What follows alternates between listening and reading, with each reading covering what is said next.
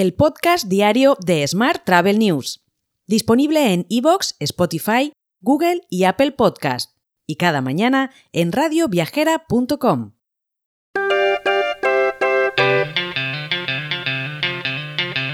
Saludos y bienvenidos, bienvenidas un día más al podcast de Smart Travel News. Hoy notaréis que el sonido es un poquito peor porque estamos grabando el podcast desde una habitación de hotel, concretamente desde el Parador de Cádiz, donde hoy estaremos presentando el Congreso Internacional de Turismo Náutico y de Cruceros, CITCA San Cruz. Así que estamos grabando directamente el podcast en el portátil, por eso suena hoy un poquito peor, pero yo espero que se escuche bien. Yo soy Juan Daniel Núñez y esta es la actualidad turística del día.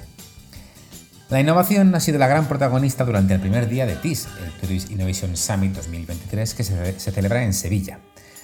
La adopción de herramientas de inteligencia artificial, la disrupción que podrá suponer el uso del blockchain en el turismo y los debates sobre la creación de espacios de datos compartidos ocuparon la agenda de una jornada marcada por una clara visión de futuro, en la que los avances tecnológicos no deben dejar a un lado la interacción y el contacto humano. Ayer supimos también que el turismo ha marcado el último récord del verano. La afiliación crece en septiembre un 6,7% en comparación con el año pasado y un 9,7% si se compara con 2019, antes de la pandemia. En total, el último mes del verano se anotó 175.000 afiliados más que en 2022, alcanzando casi los 2.800.000 trabajadores. Más temas. El gobierno tiene previsto un gasto de 3,3 millones de euros para financiar la promoción del turismo internacional en el exterior. Será en el primer cuatrimestre de 2024, según ha autorizado el Consejo de Ministros. La financiación, con cargo a créditos remanentes de 2023, se empleará para financiar el plan operativo de las consejerías de turismo del ejercicio 2024. Cambiamos de asunto. Soltour Travel Partners ha anunciado el inicio de una nueva etapa en la que afrontar, tal y como han explicado, nuevos desafíos y dar la bienvenida a futuros colaboradores. Y lo hace con un cambio de nombre, por lo que pasará a llamarse Travelance Travel Partners. Mientras, la AMT Sol y Playa ha concluido el estudio para la redefinición de los municipios turísticos que permitirá una reformulación de los requisitos para recibir esa consideración y acceder así a una mejor financiación que garantice los servicios que prestan estas localidades a la población residente y a los visitantes. Mientras, la concejala delegada de Turismo de Madrid, Almudena Maillo, ha intervenido en el panel La próxima gran novedad del turismo, el papel del capital riesgo en la, innovación turística. Este panel ha tenido lugar en el marco del Foro Global de la Inversión de la 25 Asamblea General de la OMT. Almudena Maillo ha explicado que atraer inversión turística a la ciudad de Madrid es capital para el destino, por el impacto y riqueza que genera para él mismo. Y Qatar Airways es la mayor aerolínea en colaborar con Starlink, el sistema de satélites de Elon Musk, como bien sabes. Implementará la conectividad a Internet a bordo de alta velocidad y baja latencia en algunos aviones y rutas seleccionadas.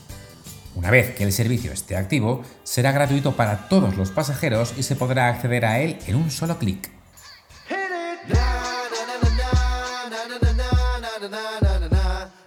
Vamos ahora con la actualidad internacional.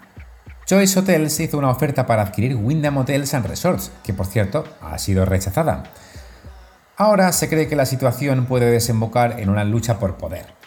Por otra parte, el lanzamiento de la asociación entre Marriott y MGM se retrasa a principios de 2024 debido al ciberataque que recibió MGM y a la complejidad de la integración, que incluye, por cierto, la creación de la MGM Collection con Marriott Bomboy. Y Hilton ha anunciado el lanzamiento de dos nuevos programas digitales destinados a ayudar a las pequeñas y medianas empresas a reservar estancias y eventos en los establecimientos de Hilton. Se espera que Hilton for Business se lance globalmente a principios de 2024 con su nuevo sitio web de reservas dirigido a las pymes.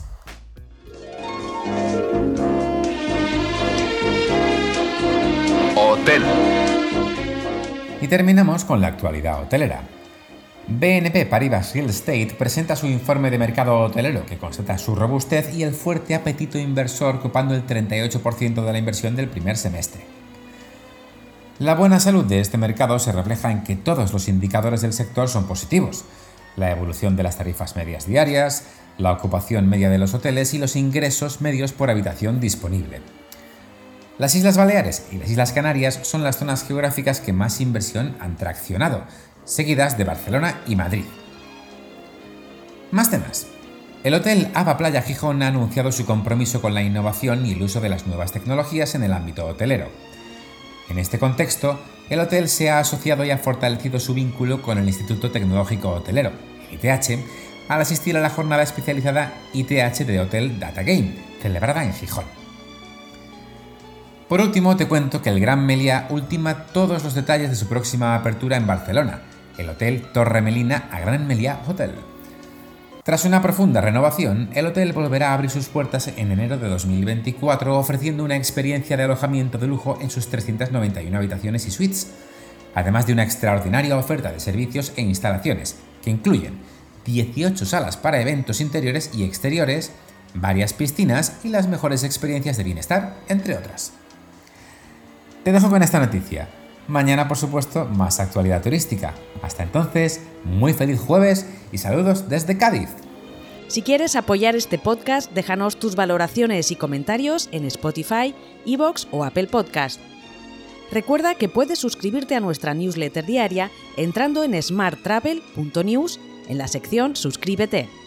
También puedes recibir un mensaje con este podcast y los titulares del día directamente en tu WhatsApp Solo tienes que añadir a tu lista de contactos el número 646-572-336 con el más 34 delante si nos escribes desde fuera de España y después enviarnos un WhatsApp con la palabra alta. Gracias por escucharnos.